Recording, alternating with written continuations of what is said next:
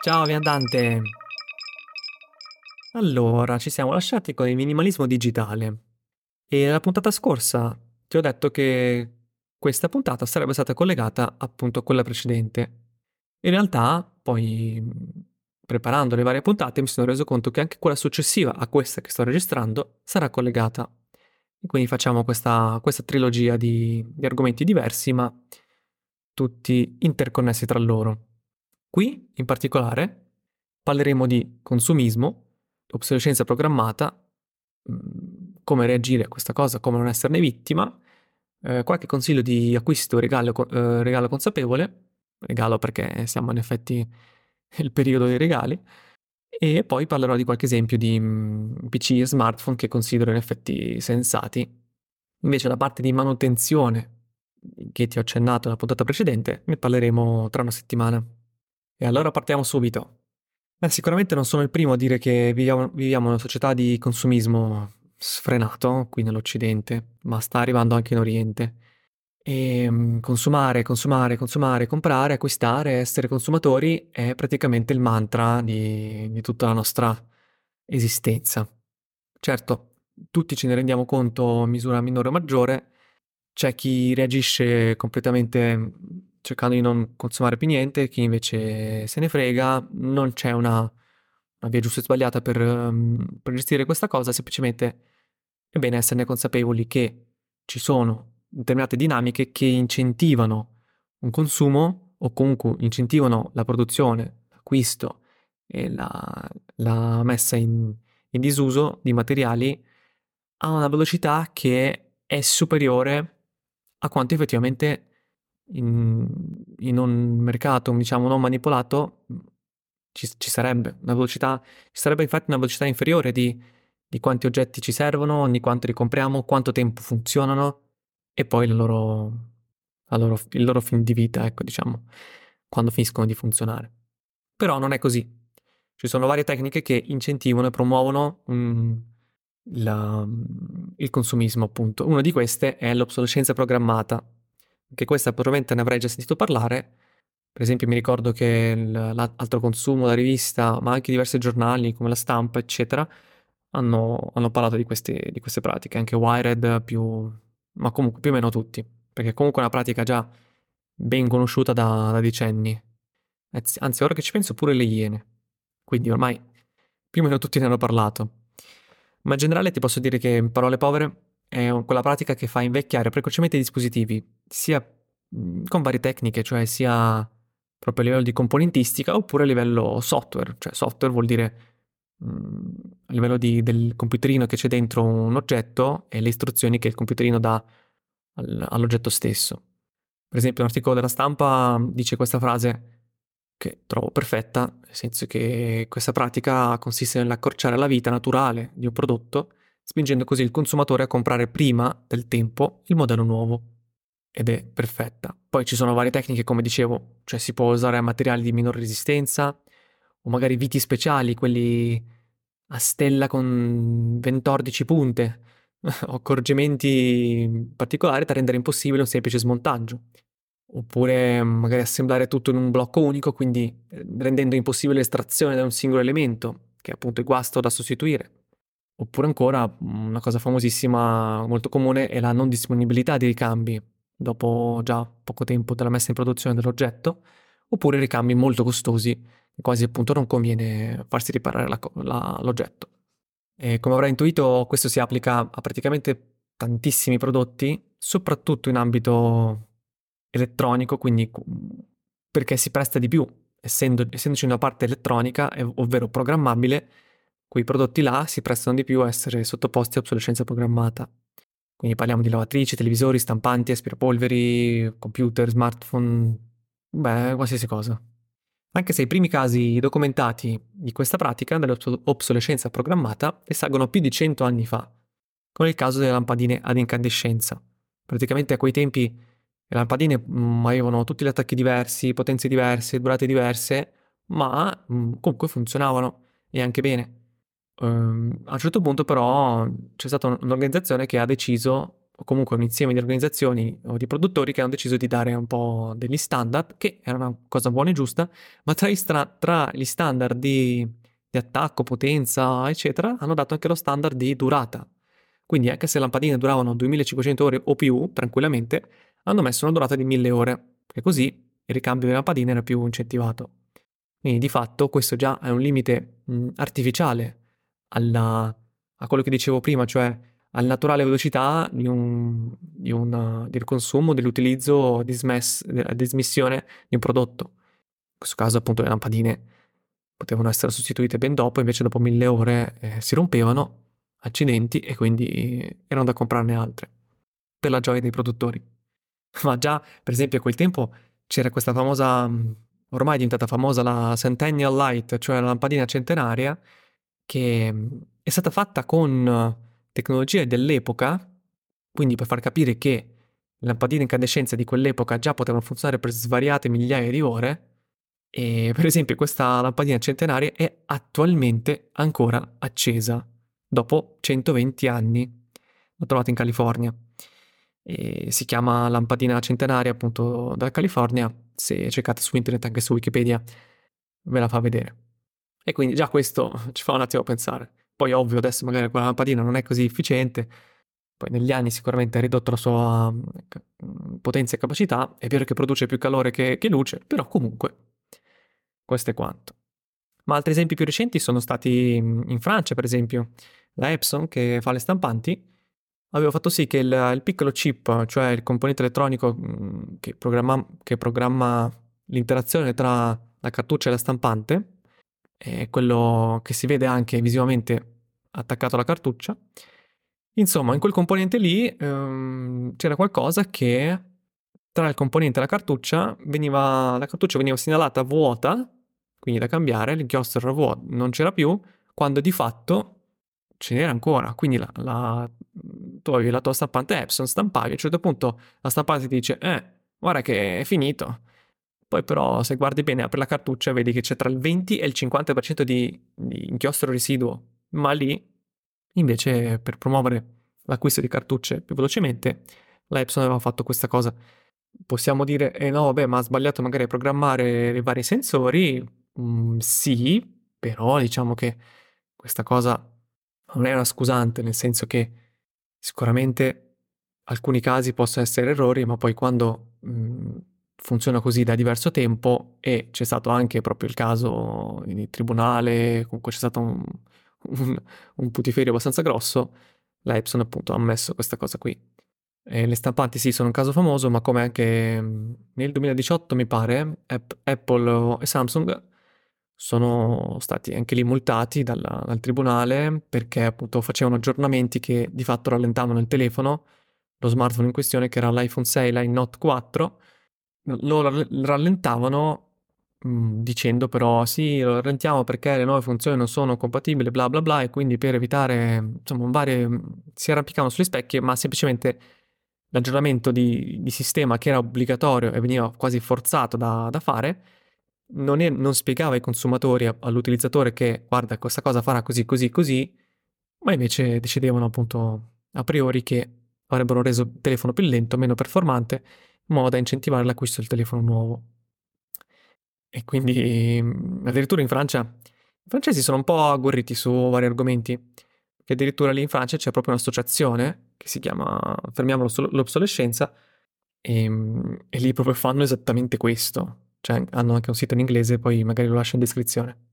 Qualcuno potrebbe obiettare che sì, però l'obsolescenza in realtà non è un problema perché cioè, è, la, è la è la tecnologia che evolve così velocemente, quindi è insito il fatto che mhmm, dei, delle cose, dei componenti, dei dispositivi vengono cambiati molto spesso.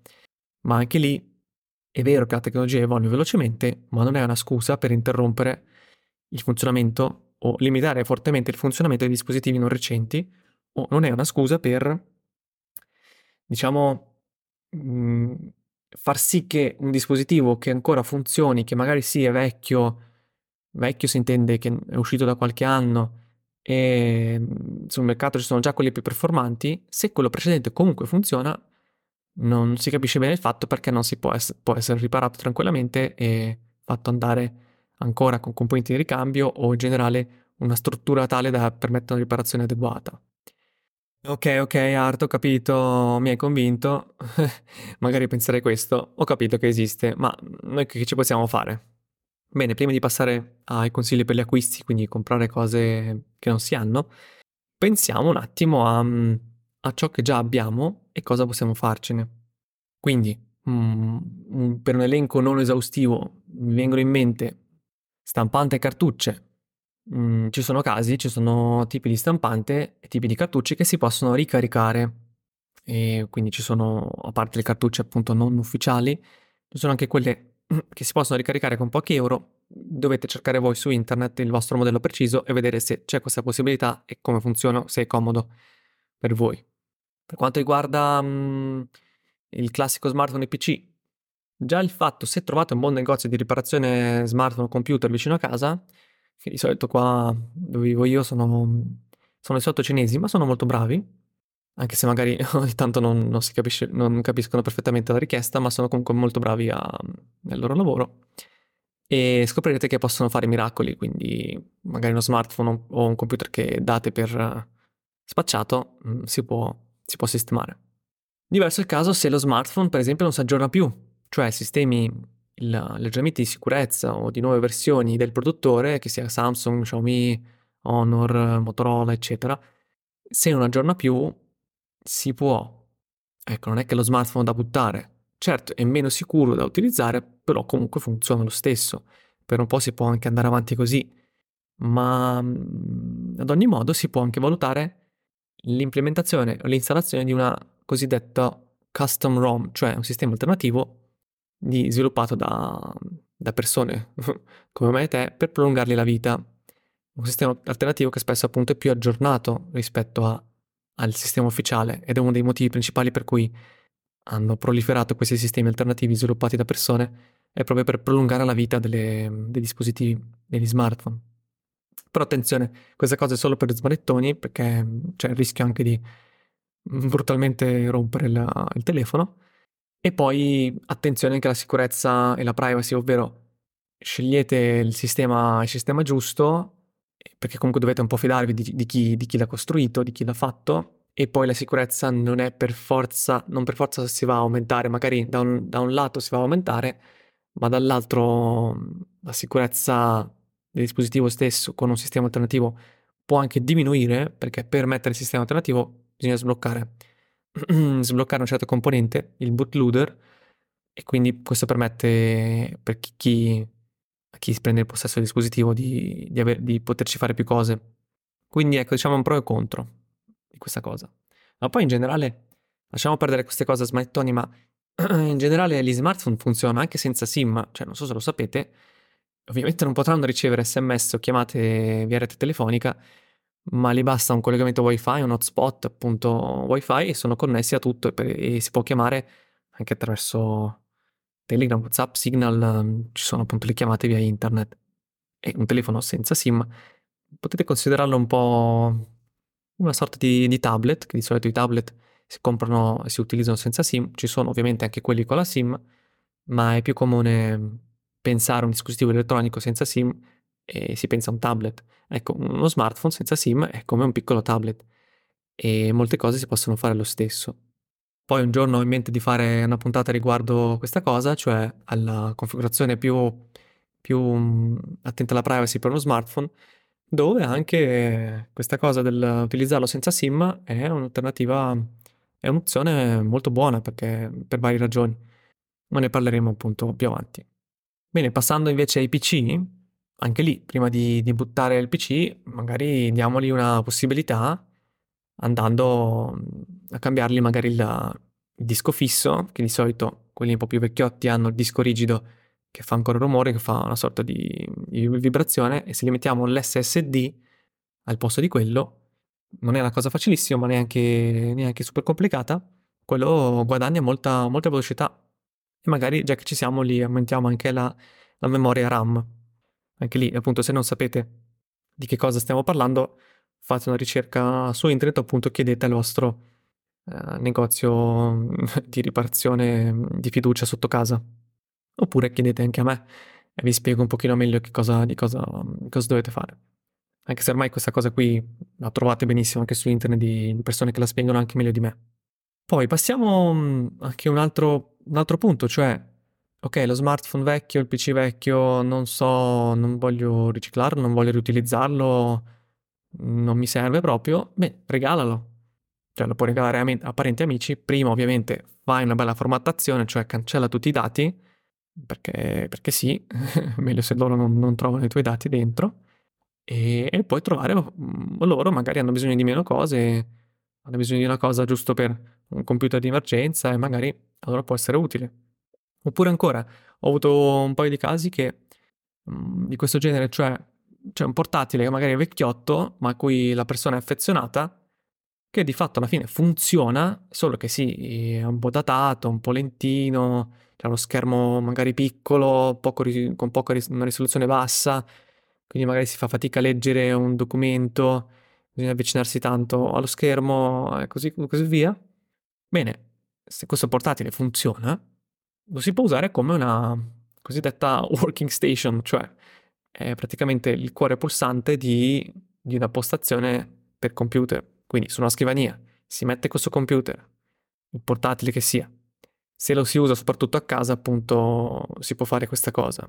Prendi la scrivania, poi si prende una, si recupera una vecchia TV piccola, non di quella a tubo catodico, magari, quindi una piccola TV in disuso, ma anche un monitor.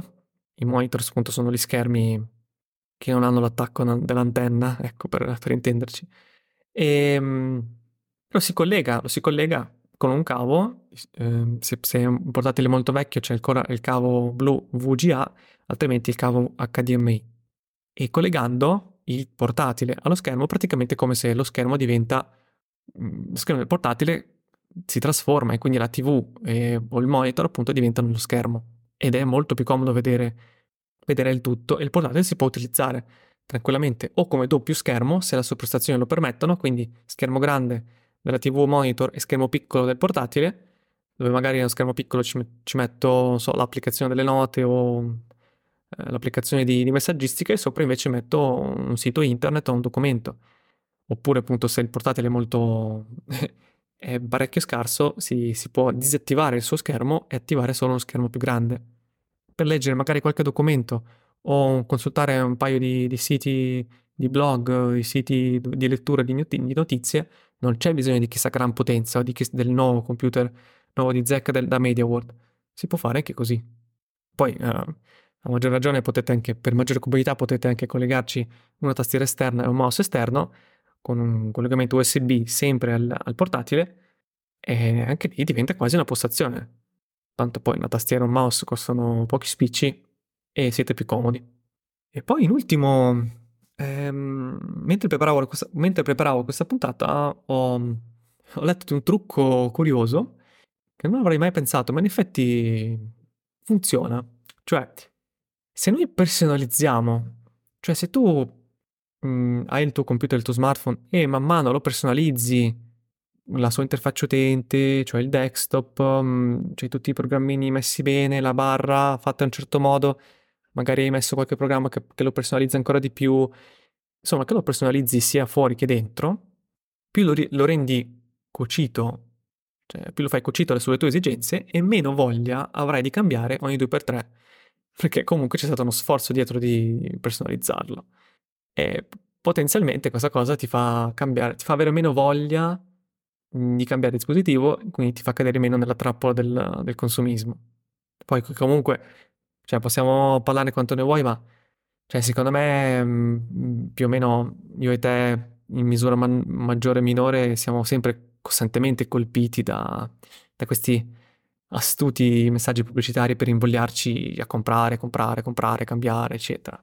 Perché fanno leva, cioè sono molto, sono molto intelligenti perché ci sono ovviamente dietro psicologi, fior fior di psicologi, perché fanno leva sui alcuni nostri bisogni o emozioni e ci sono infatti campagne marketing bellissime che proprio ci, ci colpiscono, altre che invece mm, ci, lasciano, ci lasciano differenti, perché appunto si connettono non alla nostra parte razionale ma a quella irrazionale, che spesso non riusciamo a trasmettere a parole, ma, ma chi fa queste, queste pubblicità è capace.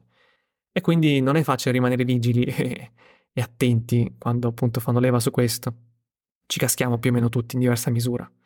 E qualcuno la chiama obsolescenza psicologica, cioè obsolescenza programmata a livello psicologico, è quella che ci fa percepire magari il nostro computer, il nostro smartphone, la lavatrice, ma l'automobile anche soprattutto, come non più adeguata.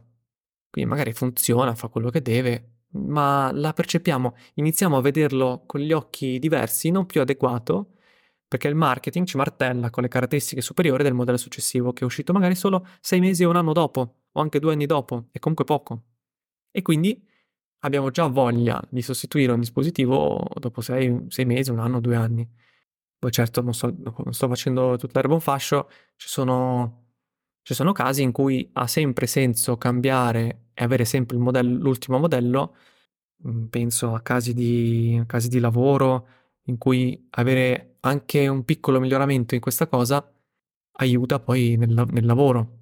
Oppure, non lo so, se già l'azienda stessa ci cambia il dispositivo, non è che possiamo farci molto, lo usiamo e fine della storia e ci, e ci godiamo l'ultimo dispositivo, cioè per carità. Ok, quindi sulla panoramica dell'obsolescenza programmata più o meno ci siamo.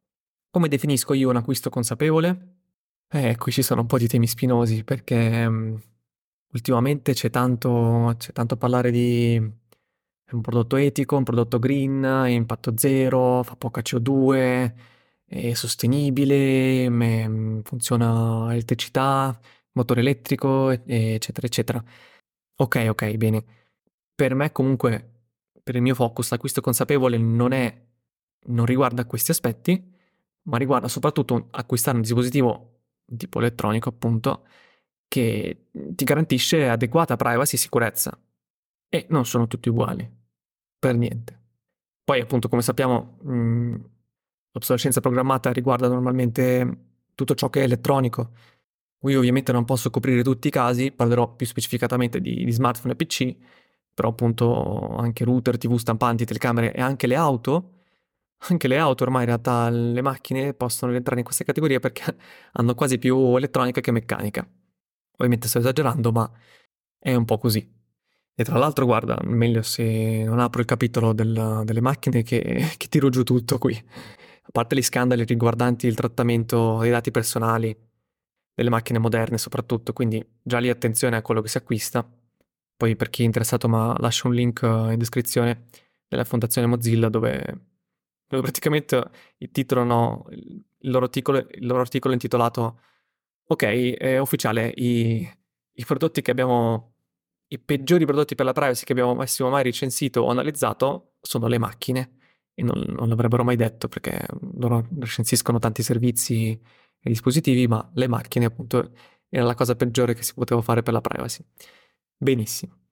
E poi se ci mettiamo anche le auto di tipo elettrico che non hanno assolutamente senso al giorno d'oggi per un miliardo di motivi, mi viene male. E mi viene male già quando vedo in giro le Tesla, che pensare pure anni fa mi ero messo l'obiettivo di comprarla, mm, penso un po'.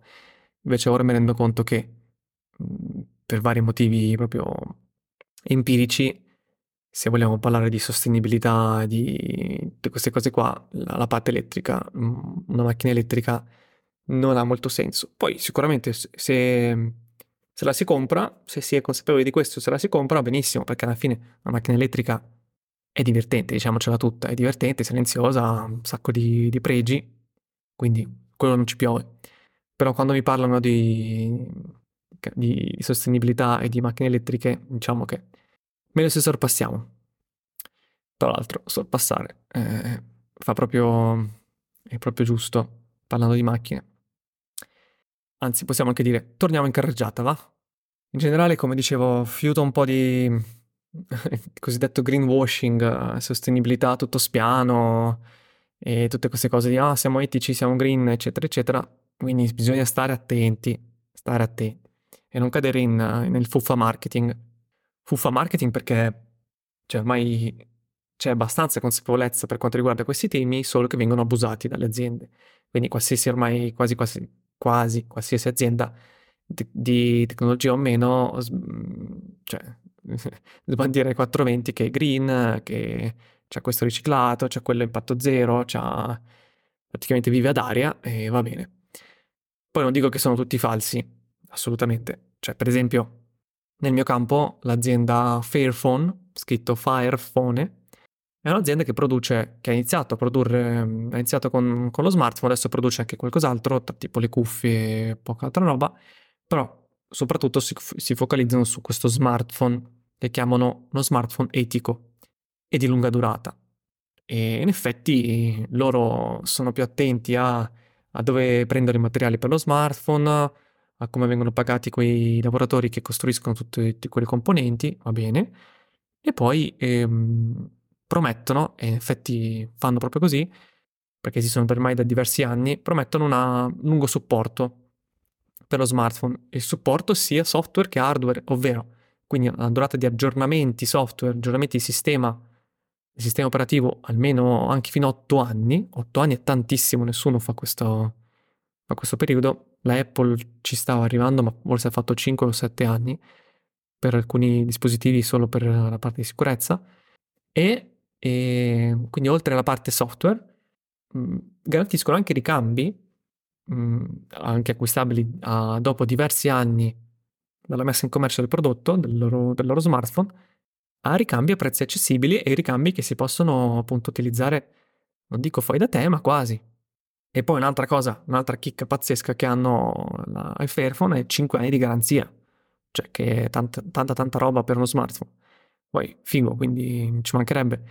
Però anche lì guardando il loro sito, guardando le loro proposte, mh, mm, a mio avviso il loro marketing è un po' troppo esagerato, nel senso che sì, sembra che il Fairphone è la cosa migliore che puoi fare, tutto il resto è merda. E, vabbè, magari non proprio.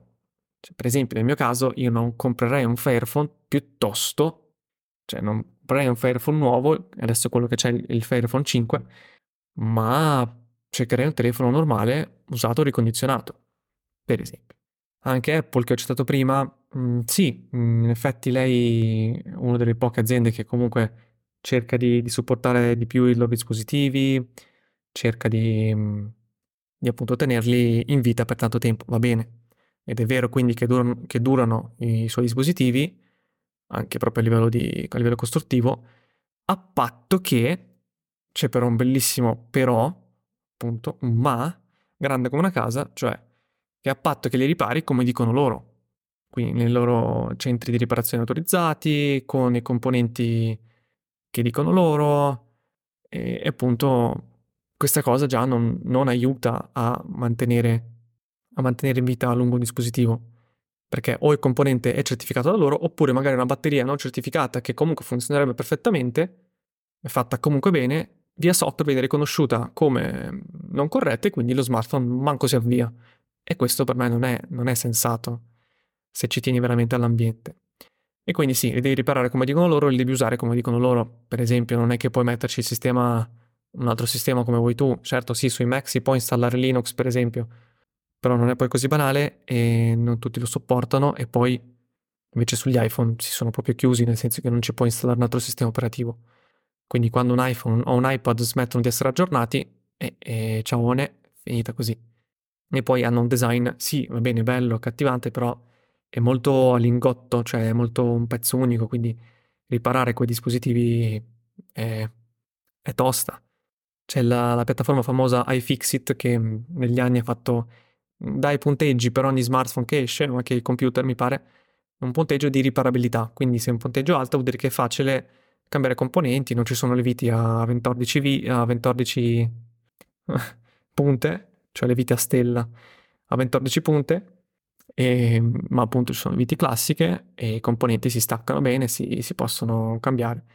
Di solito gli, gli iPhone non erano granché, come anche gli iPad, ma anche i Mac. Negli anni hanno sofferto di questo problema. Quindi va bene che ci tieni all'ambiente, però così non è che vai molto lontano.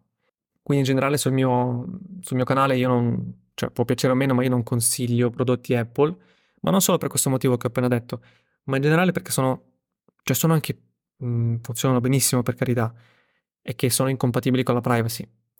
E se ti sembra strano, perché eh, la parola Apple e la parola privacy non, non, sono compatibili, visto che vanno a braccetto nelle pubblicità varie, cartelloni pubblicitari, E tieniteli il dubbio perché ne parleremo nelle prossime puntate.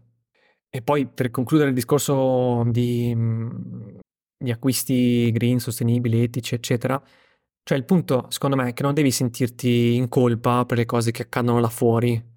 Uh, le cose che accadono là fuori intendo cambiamento climatico, tutte queste cose qui. Cioè, il senso di colpa è ciò, è ciò su cui fanno leva. Cioè, la, questa, la, la comunicazione fa leva in molti ambiti, in molti ambiti sul senso di colpa, sul nostro senso di colpa. Quindi semplicemente fai del tuo meglio senza fare il passo più lungo della gamba e non sobbarcarti i problemi di tutta la terra, cioè alla fine sì, va bene che ognuno può fare la sua parte, però comunque senza, senza soffrire, senza esagerare, senza, senza starci male, perché è vero, tu puoi fare la tua parte, però se poi mm, non sei, cioè non vivi bene o ti senti a posto con te stesso, cioè non, non ha senso. Poi è vero che appunto tutti possiamo fare la differenza, ma mh, mm, ti ricordo che ci sono attori e certe aziende, attori intendo in, questo, in questa dinamica, in questo mercato, e certe aziende che possono, ma non vogliono, perché non ne hanno il beneficio, eh, possono fare un solo gesto che impatta molto di più che, che, che se, se un, milione di persone fa, fa qualcosa per, di green, diciamo. Ok, questa la chiudo qua. E finalmente siamo arrivati a parlare di portatili o computer, quindi consigli, secondo me, di ciò che potrebbe aver senso. Bene, il mondo dei portatili è diviso in tre, di solito, cioè portatili Apple, portatili Windows della Microsoft e poi ci sono i Linux, che sono più di nicchia, però esistono. Poi va bene, quelli ancora più di nicchia sono quelli che usano il sistema operativo FreeBSD o altri sistemi operativi meno, meno comuni, Ah, va bene, quelli per ora li, non li trattiamo. Quale computer scegliere se vuole fare un acquisto consapevole? Bene, non è facile, nel senso che, come abbiamo detto, Apple l'abbiamo scartata a priori, quindi già questo un po' ci semplifica. I computer Windows sono una marea, letteralmente una marea, hanno decine e decine e decine di varianti con codici computer che hanno lo stesso, magari stessa marca, stesso modello, ma codice diverso perché cambia un piccolo componente, cambia la tastiera, cambia il, veramente la luminosità dello schermo. Ci sono computer che hanno, sono identici, che mi viene in mente l'HP che fa computer che hanno uno schermo a 400 nits, cioè appunto luminosità misurata così, e poi lo stesso computer che invece ha 250 di nits, quindi meno luminoso perché è più adatto all'ufficio e per chi non lo porta, non lo fa vedere neanche alla luce del sole, diciamo così. Quindi ci sono veramente tantissimi computer, tantissime marche. Per quanto riguarda Windows, mh, mm, ci, sono mod- ci sono computer più adatti a, diciamo, a sopravvivere nel tempo e quelli un po' meno adatti. Lì bisogna valutare caso per caso, in genere appunto bisogna guardare quanto è facile cambiare componenti, quali componenti si possono cambiare, qual è, come è fatto, se è costruito bene, se, le, se vengono usate plastiche molto mm, di basso livello che poi, che poi si rompono, se lo schermo è fatto bene, se, perché anche lì con lo schermo dopo qualche anno, se mm, di una certa tecnologia possono bruciarsi i pixel, quindi anche lì un po' può anche andare a fortuna. E in generale ci sono Windows mm, è preinstallato su tantissimi sistemi, tantissimi produttori preinstallano Windows appunto perché la Microsoft ha un po' il monopolio in questa cosa per le sue pratiche di qualche decennio fa, anche lì non pratiche so- proprio etiche, però va bene. Magari ne parleremo anche di questo in un'altra puntata. Il succo è che Windows è vero che un computer Windows è uguale a un altro computer Windows, però poi la marca un po' fa la differenza, cioè eh, la marca Dell, Lenovo, ma anche HP, magari di quelli di fascia medio, medio-alta, sono, sono in genere un po' migliori di qualità costruttiva, anche alcuni Asus, devo dire. E ehm, poi c'è sicuramente qualche altro modello che non ho detto, ma questi sono quelli più, più comuni. Anche perché queste, queste marche sono più compatibili con Linux, che è un altro sistema operativo che è meno famoso, che si può installare in autonomia e in genere ci sono modi in cui ci sono portatili che sono poco, poco compatibili con questo sistema, quindi magari non funziona l'audio o il wifi o il microfono o chissà che cosa, e altri invece che sono molto più compatibili. In generale Lenovo è su tutti, ma anche Dell e HP sono in genere messi bene, però lì varia da modello a modello, bisogna informarsi. Perché parlo di Linux? Perché è un, um, diciamo, il contadino svizzero per poter A, avere maggiore, innanzitutto avere maggiore controllo della propria, della propria macchina, del proprio sistema, dei propri dati e B, si può prolungare la vita di un portatile mettendogli Linux, perché Linux ci sono varie versioni, poi io dico Linux, in realtà si direbbe, si, il termine tecnico è GNU Linux, ma è conosciuto semplicemente come Linux. E ci sono varie versioni appunto di questo, ci sono versioni un po' più carrozzate, mo- altre versioni molto più leggere che funzionano con pochissime ris- richiedendo pochissime risorse. E questo è ottimo, se è un computer.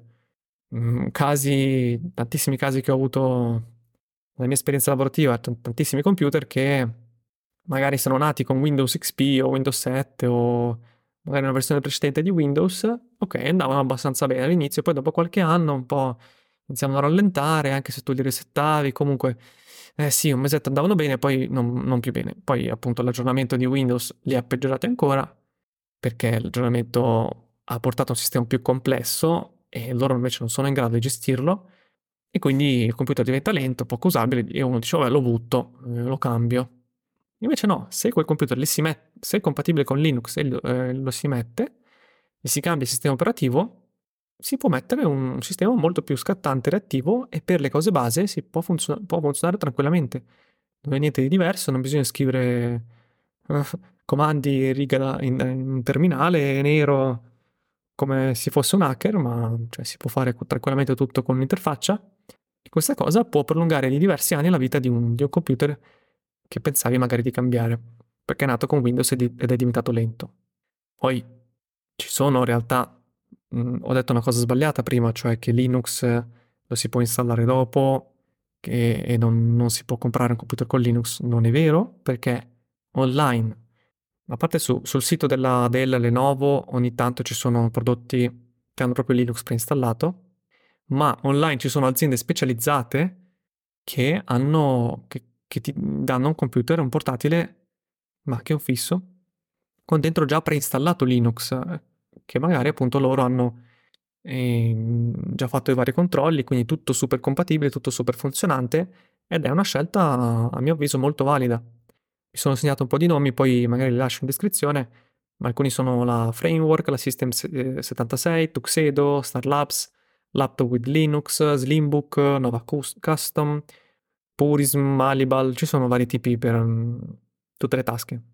Questa cosa è bella perché ad esempio alcuni di questi si possono anche personalizzare, cioè mi pare la Slimbook o Tuxedo um, hanno comunque il modo di sia personalizzarti il tastino della, che ti apre Start di solito, quello a, con il logo di, di Windows in basso a sinistra, ma anche personalizzarti il logo davanti, cioè quello dove c'è scritto Asus, dove c'è il logo Apple, proprio lì davanti sulla scocca del computer, lo si può personalizzare quel logo.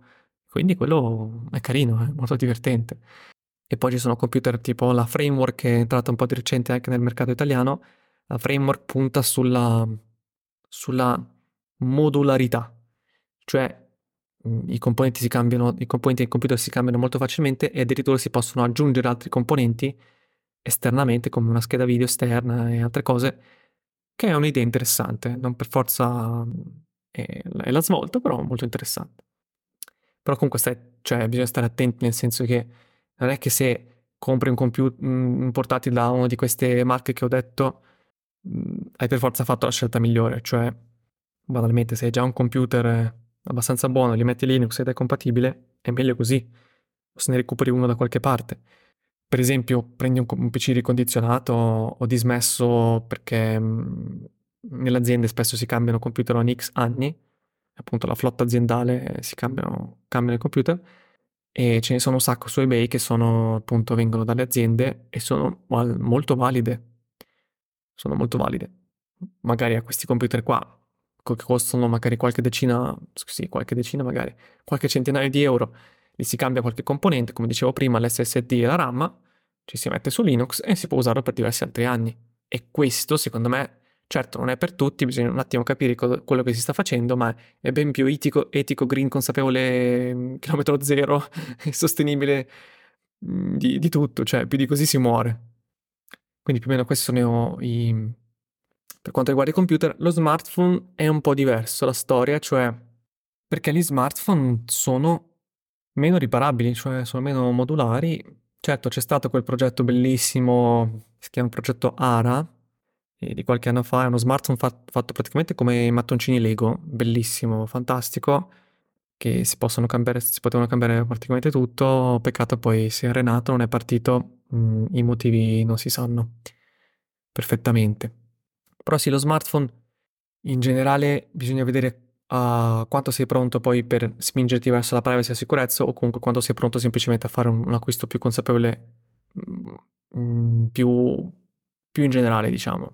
Cioè, per esempio, è meglio non comprare uno smartphone uh, recente di fascia bassa o fascia anche media perché si aggiorna di meno, quindi anche uno smartphone uscito nel 2023 a fine 2023 mh, mm, magari si aggiorna per uno o due anni e poi basta, gli aggiornamenti ufficiali del produttore mentre magari un top di gamma, cioè un smartphone che costava di più l'anno scorso, ora costa più o meno come questo smartphone di fascia, di fascia media, e anche se dall'anno scorso i top di gamma spesso vengono supportati per più anni, e quindi mh, mm, ti porti a casa sia uno smartphone comunque fatto meglio, perché i top di gamma hanno materiali più resistenti in genere, sono costruiti meglio, più performante, e poi che si aggiorna comunque o, o ugualmente allo smartphone uscito poco fa, o magari anche di più.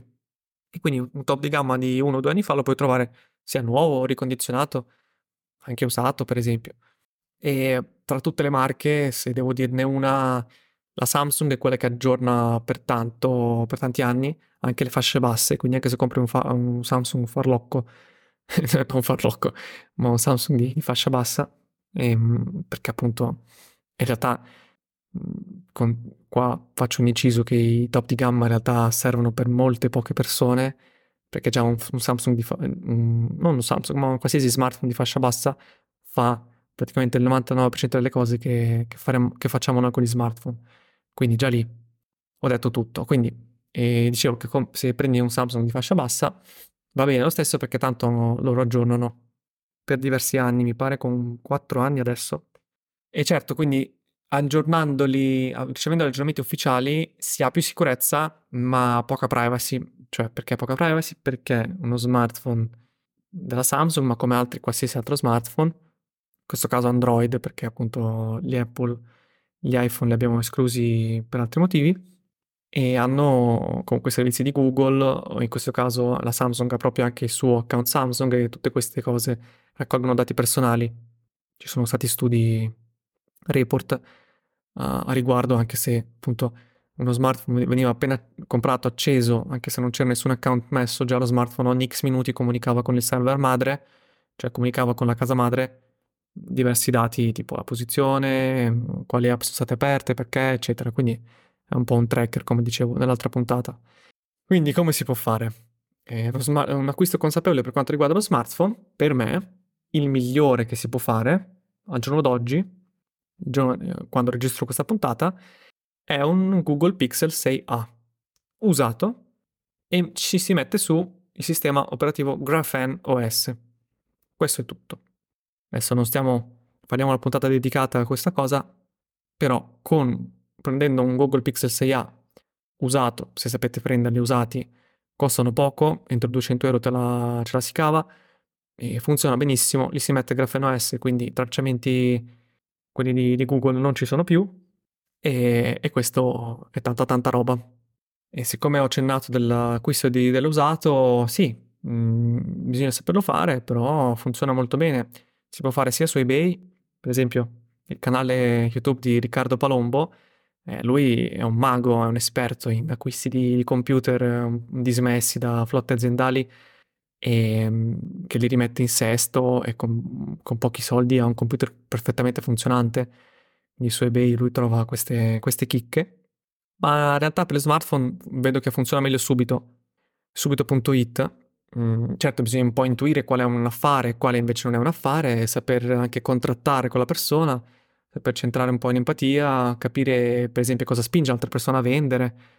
E in quel caso quanta voglia di disfarsene la persona, in questo caso, quanta, quanta voglia ne ha di, di disfarsene e quanta cura ha dato al dispositivo per il tempo che l'ha usato o non l'ha usato, perché ci sono casi, cioè subito.it in Italia con gli smartphone è una cosa, penso sia un, ci, ci sarebbe da fare uno studio, come si chiama, sociologico, psicologico a riguardo, perché uh, vedo che in Italia c'è, c'è una sorta di, di, passione, di mania per quanto riguarda gli smartphone, quindi si trovano tantissimi annunci di persone che cambiano smartphone come se fossero proprio guanti, per non dire mutande, praticamente perché vogliono provarli e poi quindi ne comprano nuovi, ne hanno anche magari anche due o tre, per poi rivenderli poco dopo.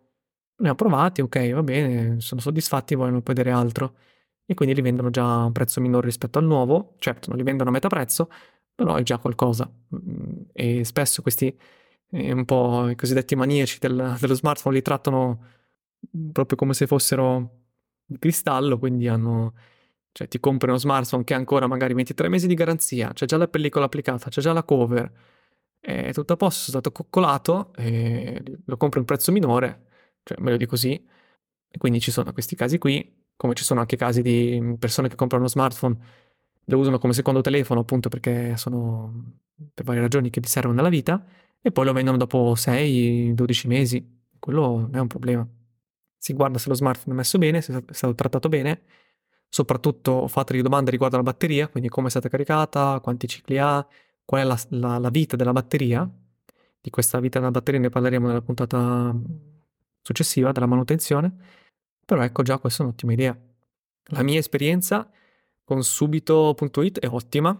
So che ci sono tantissime truffe ed è vero. Sono stato contattato da diversi truffatori a riguardo.